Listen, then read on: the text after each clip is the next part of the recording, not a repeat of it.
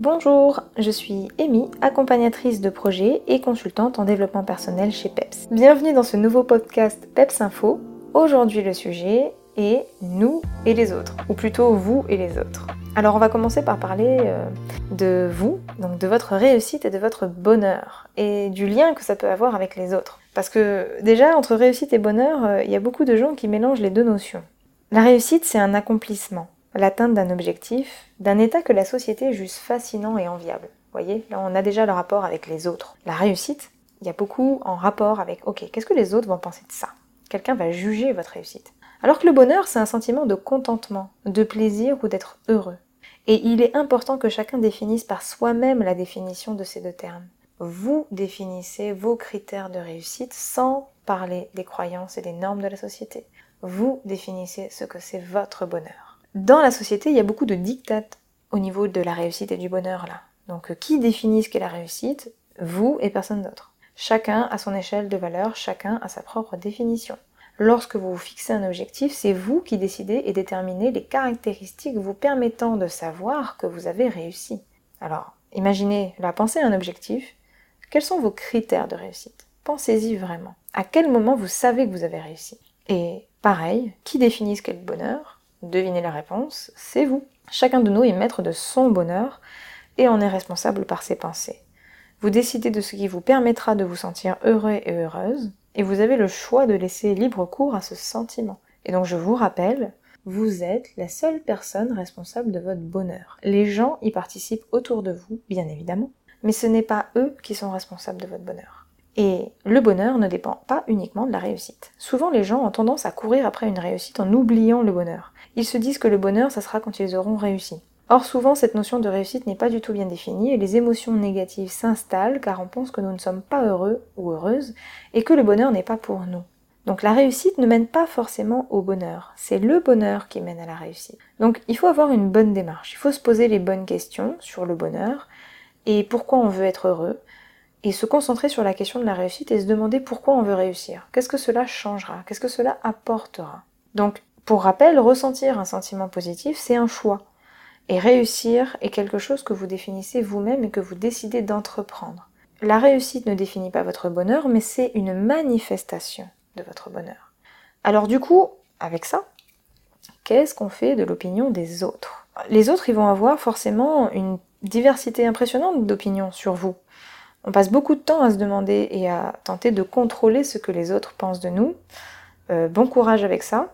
Vous ne pouvez pas contrôler les pensées des autres personnes, c'est important de le savoir, mais vous pouvez contrôler vos pensées. Et donc tout simplement, vous pouvez vous libérer des opinions des autres. Donc ce qu'il se passe dans la tête des autres, on s'en fiche, c'est pas votre problème, c'est le leur. Et donc ce qu'il faut comprendre, c'est que les opinions des gens sur les autres, ça se réfère à leur propre histoire et, souvent ça parle d'eux-mêmes et uniquement d'eux-mêmes et pas de vous. Euh, quand quelqu'un va critiquer quelqu'un d'autre, souvent cette critique, ça va être pour signifier que lui ne ferait jamais ça, ou que c'est pas en rapport avec ses valeurs. Voilà, il parle de lui en fait. Et donc vous pouvez changer la perception des critiques. Je vous prends un exemple. Si quelqu'un n'aime pas une banane, on est d'accord que c'est pas la faute de la banane, et que celle-ci euh, reste un super fruit. Bon bah c'est pareil avec vous en fait. Je suis pas en train de dire que vous êtes des bananes. Mais je dis juste que si quelqu'un ne vous aime pas ou n'aime pas ce que vous faites, ça ne remet pas en cause votre valeur. L'opinion des autres, ça les concerne et ça n'enlève rien à votre valeur. La critique, en effet, ça blesse. Parce que vous décidez d'y croire et de réagir à la critique. Mais ne réagissez plus. Laissez-la passer, dites-vous qu'on ne peut pas plaire à tout le monde. Et de toute manière, si vous, vous êtes en congruence avec vous-même, congruence, donc je réexplique, je pense, je dis et je fais, et tout est aligné, si vous avez confiance en vous, ben, les critiques des autres, on s'en fiche. Après, il peut y avoir des critiques constructives qu'on a envie d'entendre, bien évidemment. Mais voilà, c'est vraiment une question de perception. Et je vous rassure, même les personnes les plus riches et les plus célèbres de la Terre se font critiquer. Donc c'est ok. Alors, il y a aussi forcément cette recherche d'approbation des autres sur soi.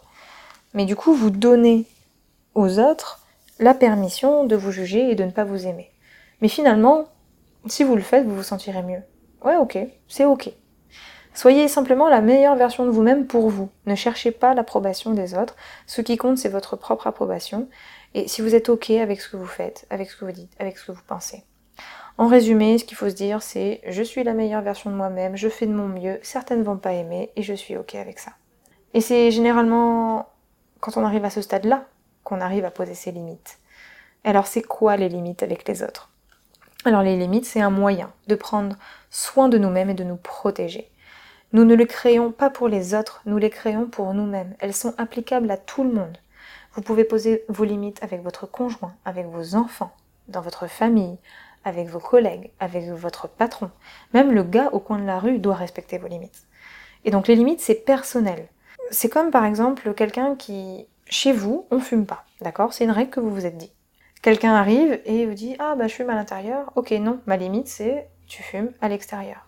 Donc c'est comme si voilà vous laissiez en fait la porte de votre foyer grand ouverte sans autorisation. C'est la même chose avec les limites personnelles. Chacun doit avoir ses propres limites personnelles et surtout se les faire respecter. La différence entre votre maison et vous, c'est que vos limites, elles sont plutôt d'ordre émotionnel et psychique. Et c'est très important de faire respecter vos limites. Donc déjà, c'est important de les connaître, et une fois qu'elles sont claires pour vous, vous pouvez les partager. Alors l'objectif, c'est pas de rencontrer chaque personne et de lui dire euh, bonjour, aujourd'hui mes limites, c'est ça. Non. L'objectif, c'est de pouvoir, quand cela est nécessaire, en parler aux personnes que vous rencontrez. Généralement, on a besoin de faire cela quand il y a violation des limites. Et à ce moment-là, vous devez expliquer les conséquences de ce que vous allez faire si cette personne continue de violer vos limites. Donc je reprends l'exemple de la cigarette. La personne vient chez vous, elle fume à l'intérieur. Euh, ok non, euh, moi je préfère que tu fumes dehors, en fait, euh, sinon tu ne fumes pas. Point. Voilà, ça c'est une limite. Mais du coup, c'est important de les faire respecter parce que si vous ne faites pas respecter vos limites, si les personnes dépassent vos limites et qu'il n'y a pas de conséquences, bah, elles vont penser en fait que finalement vous n'en avez aucune de limite et vous ne serez pas pris au sérieux.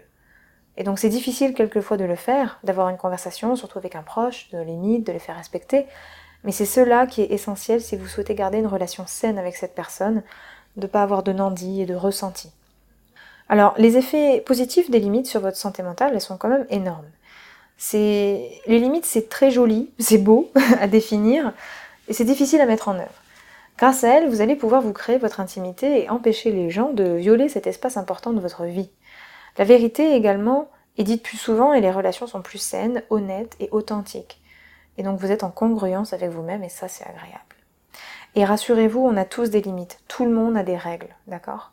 C'est un fait, chaque personne a des règles pour les autres sur la manière dont ils doivent faire les choses et sur la manière dont ils doivent se comporter. L'autre fait, c'est que les autres ne connaissent pas vos règles, ne connaissent pas vos limites. Mais vous, potentiellement, vous vous attendez à ce que tout le monde suive à la lettre ce que vous pensez. Donc vous voyez la chose venir, hein. si vous vous reposez sur vos attentes euh, que vous avez envers les autres pour être heureux, ça va vite être catastrophique, surtout si vous communiquez pas. Et donc, pour en revenir au bonheur, donc vous êtes responsable de votre bonheur. Et donc vous ne pouvez pas contrôler les autres ni changer leur comportement. Donc les choses à faire, c'est prendre conscience des règles que vous avez pour les autres, des limites que vous avez pour les autres, assumer la responsabilité de ces limites et de ces règles et les appliquer, et reconnaître que vous pouvez pas forcément tout contrôler et tout gérer vous-même. Alors pourquoi le faire avec les autres finalement? Pour quelles raisons on veut changer les autres? Voilà. Un premier élément de réponse, c'est que vous espérez un changement de sensation et d'émotion en vous grâce au changement des autres.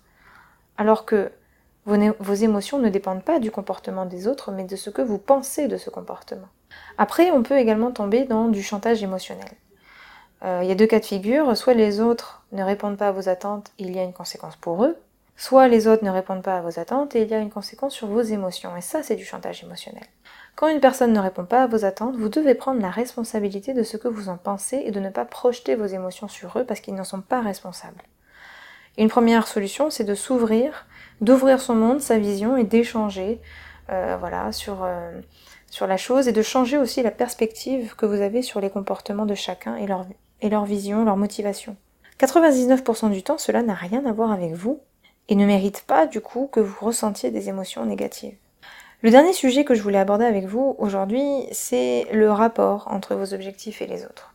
Quand je coach des clients et que je leur demande quels sont vos objectifs, ils ont souvent, pour, pour pas se dire tout le temps, honte en fait de me dire euh, leur objectif, euh, ils chuchotent euh, et ils ont du mal à le formuler en fait, comme si c'était quelque chose de honteux, de grave, d'indécent, voire d'interdit.